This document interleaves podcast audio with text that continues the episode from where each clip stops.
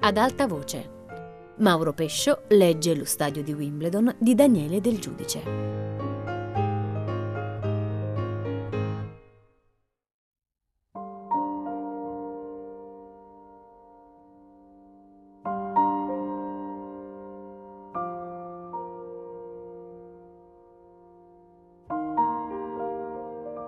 Mi giro, guardo la donna che viene avanti fra i tavoli già sorridendo. Non è giovane come lui ha detto, però è bella, o è bello il tailleur. Ha dei guanti chiusi con un bottoncino sul polso che non toglie nemmeno al momento delle presentazioni. Loro si scambiano delle cartelline, parlano per accenni rapidi. Io guardo da un'altra parte. Lui le ha chiesto di bere qualcosa con noi. Lei ha risposto è tardi. Salutandomi, dice con un'aria divertita auguri. Non so bene a cosa possa riferirsi, o forse è la mia lentezza stamattina. Ho perso tempo perfino per rispondere come dovevo. Quando ci sediamo di nuovo, lui riprende il filo senza commentare la donna e senza cercare le parole. Non deve credere che lui avesse un rigore eccessivo o un'ansia di perfezionismo che fosse scontento e riscrivesse sempre. Il rigore era nel non volersi abbandonare, nel giudicare il suo dolore senza umiltà, nella sua volontà di distacco e di giudizio. Impressione mia, naturalmente, ma se avesse più accettato e meno giudicato, se non si fosse sentito sminuito da certe difficoltà, avrebbe potuto esprimerle. Altri lo negano, Dicono che si è realizzato come voleva realizzarsi e se certe cose non le ha fatte è perché non lo interessavano. Dico, non so. Una volta ho letto che scrivere non gli interessava, un'altra che era oltre il libro. Penso a tutto lo spazio che c'è fra queste due cose, a quanta fatica si fa ogni volta per spostare tutto al di qua o al di là. In mezzo potrebbe esserci uno scrittore senza libri. Lui non è l'unico. È pieno di scrittori senza libri. Chissà quanti ce ne sono anche adesso, in questo istante. Però lui ha scritto, in un modo sotterraneo, parallelo, quanto bastava per far capire che non avrebbe scritto. Per questo è lì, in quel centro. Ho letto anche che quel centro non esiste, è il vuoto. Certe volte mi sembra che non ci sia cosa più forte del vuoto o del niente taglia ogni questione, la rende perfetta, motivata. Come immagine per i sentimenti, il vuoto è notevole quanto il pieno, o un tramonto, o un fiume. Certe volte vorrei scoprire dov'è che il vuoto, la cura del vuoto, finisce per trovare la sua compensazione. Lui si è tirato indietro dal tavolino, si è appoggiato al muro appena diffidente deve aver selezionato fra quello che avevo detto le parti utili. Poi ha risposto Guardi, io non so dire se esiste la possibilità di andare oltre il libro. Può darsi. Può darsi che lui stesso ci sia arrivato. Per esempio, io ho scritto quel poco che ho scritto così, perché ho avuto delle occasioni. Ma immagino che anche se non lo avessi fatto, non avrei tanti rimpianti. Può succedere anche questo ci può essere un punto in cui uno, non come la volpe l'uva, ma sinceramente dice non ha scopo che io scriva libri. Ho fatto di meglio, ho fatto delle cose di maggiore soddisfazione per me e questi libri li pianto. Certo, molti del mio ambiente, io meno degli altri magari, comunque avevamo una visione bibliocentrica. Scrivere era una grande aspirazione, sa, tutti poeti qui, o filosofi. Perché scrivere? Dico, e perché no? Risponde di scatto, ma nessuno allora avrebbe messo le cose in questi termini. Nessuno avrebbe scritto o meno perché no. Poi riprende in un tono più tranquillo. Ora può darsi che lui questa visione bibliocentrica l'abbia avuta da giovane e poi l'abbia superata. Lei, da quello che immagino, vorrebbe sapere perché o forse per quale idea dello scrivere e dello stare al mondo uno come lui abbia pensato che non o non abbia voluto o saputo fare, ma guardi, non saprei. Io più che tanto non so. E poi, ecco, devo essere puntuale a casa.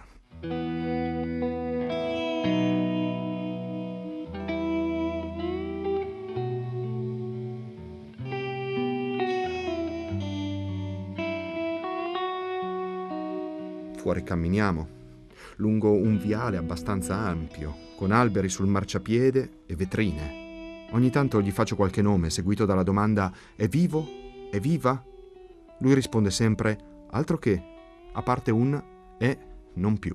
Ogni volta tira fuori due libricini, un'agenda e un quadernetto da appunti. Trascrive l'indirizzo da uno all'altro, strappa la pagina, me la dà. Al terzo nome ha cominciato a prendere i fogli corrispondenti a quelli già staccati dall'ultima parte del quaderno. Dico, era uno che alzava sempre il tiro? Uno che si toglieva la terra sotto i piedi finché si è accorto di essere andato troppo in là?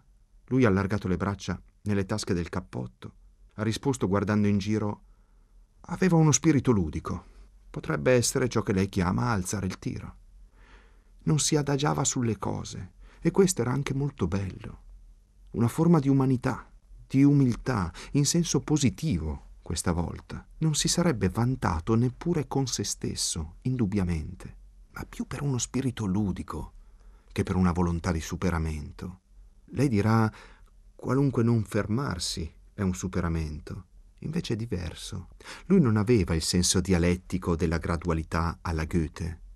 Cambiava pelle spesso e qui anche stava la sua incapacità di realizzare dimenticava ciò che aveva fatto, non per un voler superare, ma per un lasciar cadere.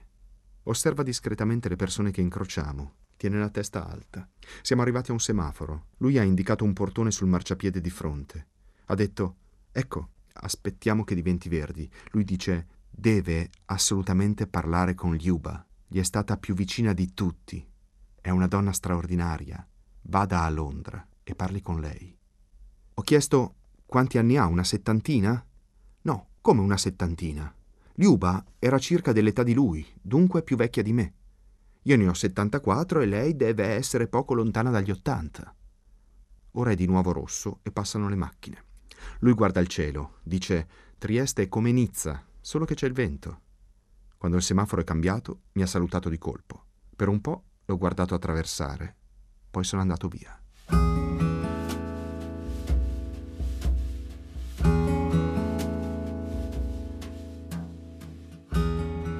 Sfoglio il giornale in una tavola calda senza badare al tempo che sto in piedi o al fatto che il rosbif è praticamente un goulash. Forse in una città piccola, dove i fatti hanno una proporzione diversa, anche certi sentimenti, come la perplessità per il legno vecchio un po' unto di questo posto, o per l'aria metallica dei cibi nei contenitori caldi, può assumere un altro, più modesto rilievo. Uscendo dal locale ho di nuovo una leggera sensazione di improbabilità. Ero andato a mangiare sentendomi a posto, in pari, e adesso sono nuovamente in debito, benché sia difficile spiegare verso cosa. Il tutto è peggiorato dalla tregua generale per l'ora del pranzo. Quando la città è in funzione, risulta più tollerabile essere avulsi e stranieri. Ogni tanto, poi, l'ossessione di quello che gli altri saprebbero vedere, dove io, camminando e guardando, non vedo nulla. Così sono arrivato al porto. Cammino lungo le banchine pulite, lucide come le bitte e col divieto di sosta. Si vede che staccano anche le alghe dai moli periodicamente con l'acido e il fatto che non ci sia nemmeno una nave accresce il valore della manutenzione. Nulla in abbandono nemmeno i solchi delle rotaie o i bracci delle gru ripiegati come uccelli. Sembrerebbe che la navigazione sia stata asportata dalla città con un colpo secco e ne è rimasto l'incavo preciso, rifilato. Mi rifugio in un bar, di fronte alla stazione marittima, anche questa curata, con l'orologio in orario e chiusa. Guardo il porto o i numeri di telefono che ho sparpagliato sul tavolino persone delle quali adesso non mi sento di immaginare l'età o altro. Due donne un po' abbondanti si alzano fra pannelli di plastica colorati, infilano una moneta nel jukebox. Viene fuori una canzone americana sdolcinata, allusiva. Loro, appoggiate al jukebox, muovono appena le gambe in qua e in là, secondo la musica, e guardano con insistenza. Io mi sono fissato sul totalizzatore del flipper sui numeri che salgono veloci come alle pompe di benzina. C'è stata una specie di gara a chi resisteva di più, loro a fissare me o io a fissare il punteggio. Dato che il flipperista sta giocando l'ultima pallina, penso che alla fine mi volterò lealmente, o con ostinazione, o non so. Non c'è stato tempo. Tutto è accaduto insieme. Il disco è finito, il flipperista ha dato un colpo alla macchina che aveva chiuso la partita, le due donne, uscendo, hanno fatto dei risolini sguaiati. Anche il flipperista dopo un po' va via. Resto solo con la ragazza del bar. Ogni tanto fa squillare il registratore di cassa e prende le monete per il jukebox, preme a memoria le lettere e i numeri. La musica ha l'effetto di una colonna sonora, allontana ogni cosa in una strattezza parallela e tutto diventa immagine. Il bar, la ragazza di nuovo dietro al banco, i tir che passano veloci oltre la vetrina, il mio stesso stare qui. Cerco di concentrarmi sulle cose da fare. Invece me ne vengono in mente altre che conosco già. Una volta era andato a sbattere contro una vetrata. Non l'ha vista. È finito in ospedale. Due settimane prima che morisse si è ripetuto lo stesso incidente. Il proprietario di questa seconda vetrata se l'è tenuta rotta. Un omaggio alla sua memoria ha dei periodi lunghissimi di inerzia e di letargo, usa volentieri la parola naufragio. Decide di cominciare infallibilmente a lavorare domani, decisione rimandata di giorno in giorno per settimane. Nelle lettere non mette mai la maiuscola dopo il punto. Scrive moltissime lettere, usa pochissimo le relative ha trovato un modo per difendersi dal caldo in agosto. Lo aveva descritto come un metodo merenda più forte del normale al mattino appena sveglio. A mezzogiorno niente, cioè un bagno di sole con doccia, più un tè o un biscotto o un po' di brodo. Fino alla sera parecchi caffè e nient'altro. La sera mangiare a volontà ha le camicie di seta per quando deve andare dai suoi amici aristocratici, i maglioni di lana quando fa il girovago, specialmente a piedi, ha i vestiti normali per quando sta in casa o frequenta gli amici che non sono aristocratici né girovaghi. Probabilmente tiene distinti vari tipi di amici e non soltanto in rapporto all'abbigliamento. Non si sa bene che cosa fare con tutto ciò. Esco dal bar. Faccio una serpentina di vialetti in salita. Una volta ho di fronte una palazzina, un'altra volta la palazzina opposta. Ad ogni gomito la visuale si ribalta, come in piscina. C'è il tempo di arrivare a piedi fino in centro. Ho attraversato i margini di una periferia che non immaginavo questa città avesse, con palazzoni ferroviari e panni stesi. Volto, mi fermo, riparto. Forse il grigiore o l'effetto del freddo e anche questa percezione assottigliata al semplice movimento, ad un minimo vitale. Sono arrivato alla stazione seguendo il percorso più lungo possibile. Alla fine ho scelto uno dei numeri che avevo. Ho telefonato. Nel taxi do l'indirizzo di una signora che non conosco. La macchina passa sul lungomare, poi sale attraverso quartieri nuovi con un'architettura mista e qualche edificio basso di cemento che fa pensare all'est Europa ho cominciato a dividere la città così. Tutto quello che è a destra della stazione è verso la Jugoslavia. Tutto quello che è a sinistra è verso l'Italia. Qui siamo sulla destra. Scendo davanti a una palazzina elegante, così elegante e moderna che la guardo di nuovo. Poi vado alla bottoniera e controllo il nome. Cerco di far passare i minuti di anticipo accanto a un portone qualche metro più in là, in un sole appannato fino all'istante esatto in cui l'uomo, affacciato alla finestra, sta per chiedermi che cosa voglio. E vado via. Fa freddo e non vorrei aspettare oltre. Torno un po' indietro, suono.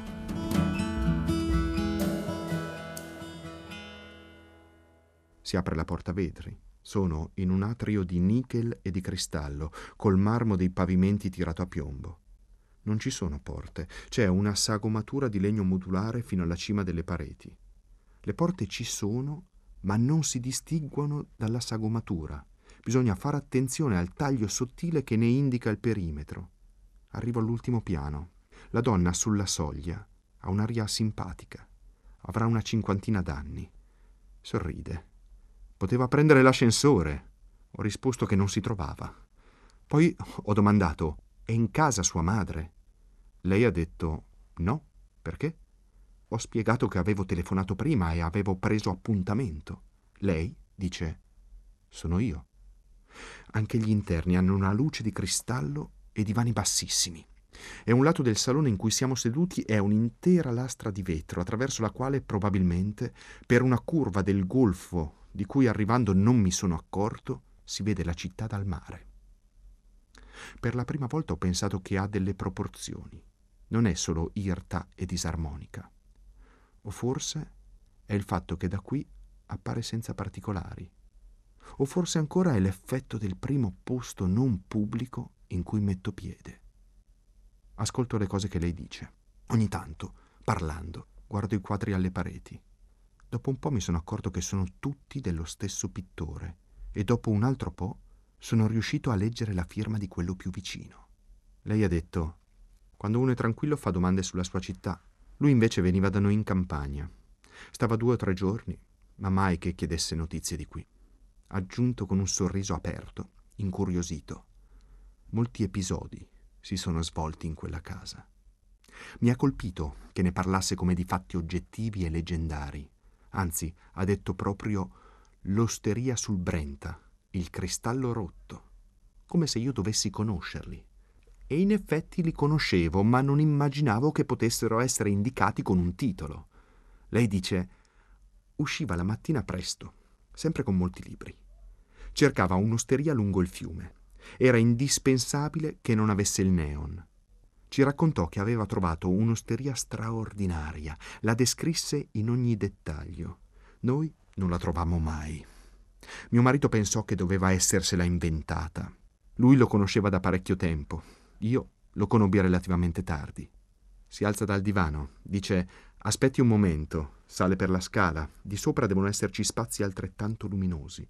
Mi alzo anch'io, mi piace il silenzio della casa. Ho girato un po' affacciandomi alla vetrata. Poi mi sono fissato su una collezione di sestanti, in una rientranza della parete che non avevo visto. Leggo le stampigliature coi nomi delle città tedesche o inglesi dove furono fabbricati. Seguo il profilo delle parti in ottone non ossidate. Penso all'ultima volta che sono stati usati per fare il punto. L'uomo traguarda, poi toglie l'occhio e studia di lato lo strumento. Controlla il gioco delle viti senza fine, non si fida più. Poi esce un modello più preciso e maneggevole. Poi c'è la lunga giacenza nella cassetta, sul cui fondo è scavata la forma al negativo. Tutto il tempo veramente morto fra l'attività di un oggetto e la sua collezione. Lei mi è arrivata alle spalle senza che la sentissi. Mi sono voltato per complimentarmi dei sestanti. Non me l'aspettavo. Ho la cornice d'argento quasi contro la giacca, girata dal mio verso e con dentro la fotografia. È impossibile non prenderla. Allontano la fotografia distendendo il braccio e spingo la testa all'indietro, come fanno i presbiti. Spero che tutto questo possa apparire in qualche modo naturale. Lei dice, eccolo, Bobby. Io guardo un punto astratto, fuori della cornice. Vede come sta fra gli scogli? Ho risposto eh, sì. Lei ha accennato alla posizione che doveva essere dell'uomo nella foto. Anche da noi spesso si metteva in poltrona, spalancava le braccia e rovesciava il capo all'insù. Così. Le ho restituito la fotografia. Abbiamo parlato ancora. A me sembra di potermi spiegare con tranquillità. O forse è una di quelle situazioni in cui c'è un'aderenza naturale, pacata, all'ordine delle cose. A un certo punto lei ha detto Liuba Blumenthal è una donna straordinaria. Vedrà. Per lei sarà un'esperienza indimenticabile conoscerla. La voce di quella donna le resterà negli orecchi. Una volta, in macchina con lui e con un loro giovane amico, ebbero un incidente. Lei aveva una grande criniera di capelli bianchi che attutì il colpo. Dopo però le si staccò la retina, è quasi cieca. Insegna ai ciechi a leggere con l'alfabeto braille. Forse lo fa ancora. Di nuovo la lentezza si sta trasformando in immobilità. Resterei qui anche soltanto per vedere come la luce fuori, sul mare e sulla città diventa più grigia e più azzurra, finché la vetrata, nera, rifletterebbe i lumi e i movimenti nella casa. Ma il treno che ho tra poco è il più conveniente. Lei ha detto Vuole che l'accompagni in macchina? Ho fatto i complimenti che dovevo, però non mi è dispiaciuto che al telefono non si trovasse un taxi. Scendiamo in garage. Ho tirato su la porta metallica. Ho guardato una vecchia Borgward decappottabile in fondo. Lei ha detto, era di mio marito, nessuno la usa più. Attraversiamo strade che in parte conosco, ma che viste così fanno un effetto diverso da qualche ora fa. Quando sono sceso, lei ha detto, la prossima volta venga a pranzo. C'era un posto accanto al finestrino di fronte a una ragazza. Ha la faccia triste.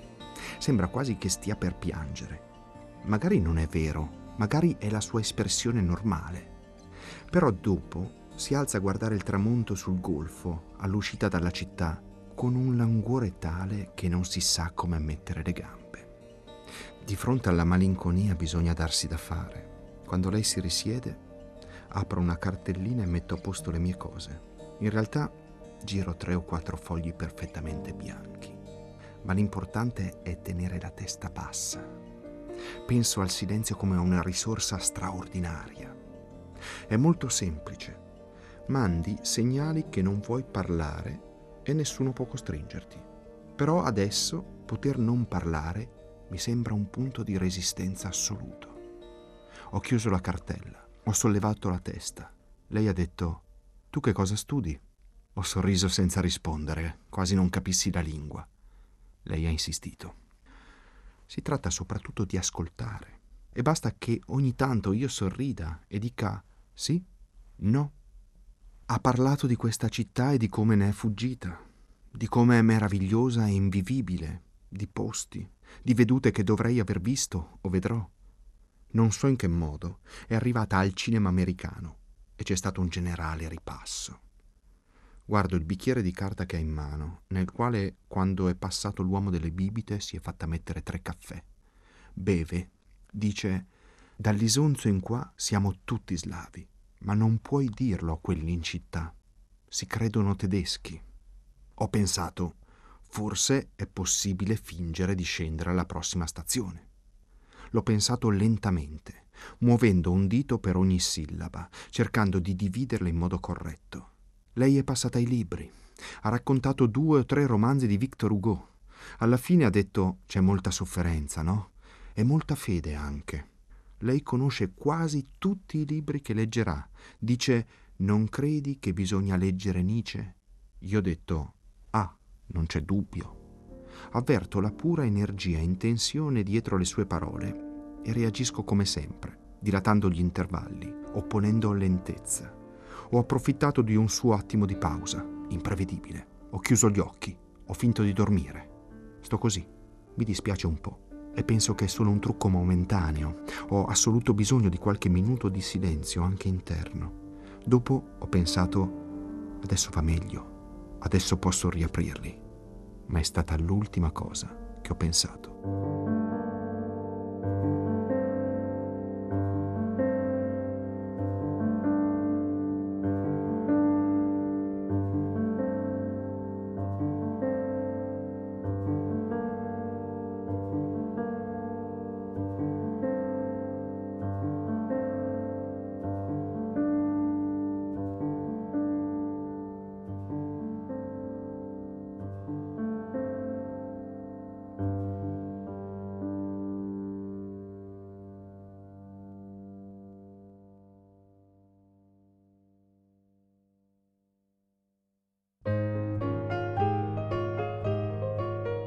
Mauro Pescio ha letto Lo stadio di Wimbledon di Daniele Del Giudice.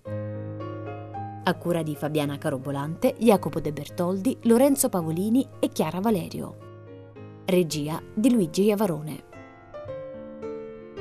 Tutte le puntate sul sito di Radio 3 e sull'app RaiPlay Radio. Ad alta voce è un programma Rai Radio 3.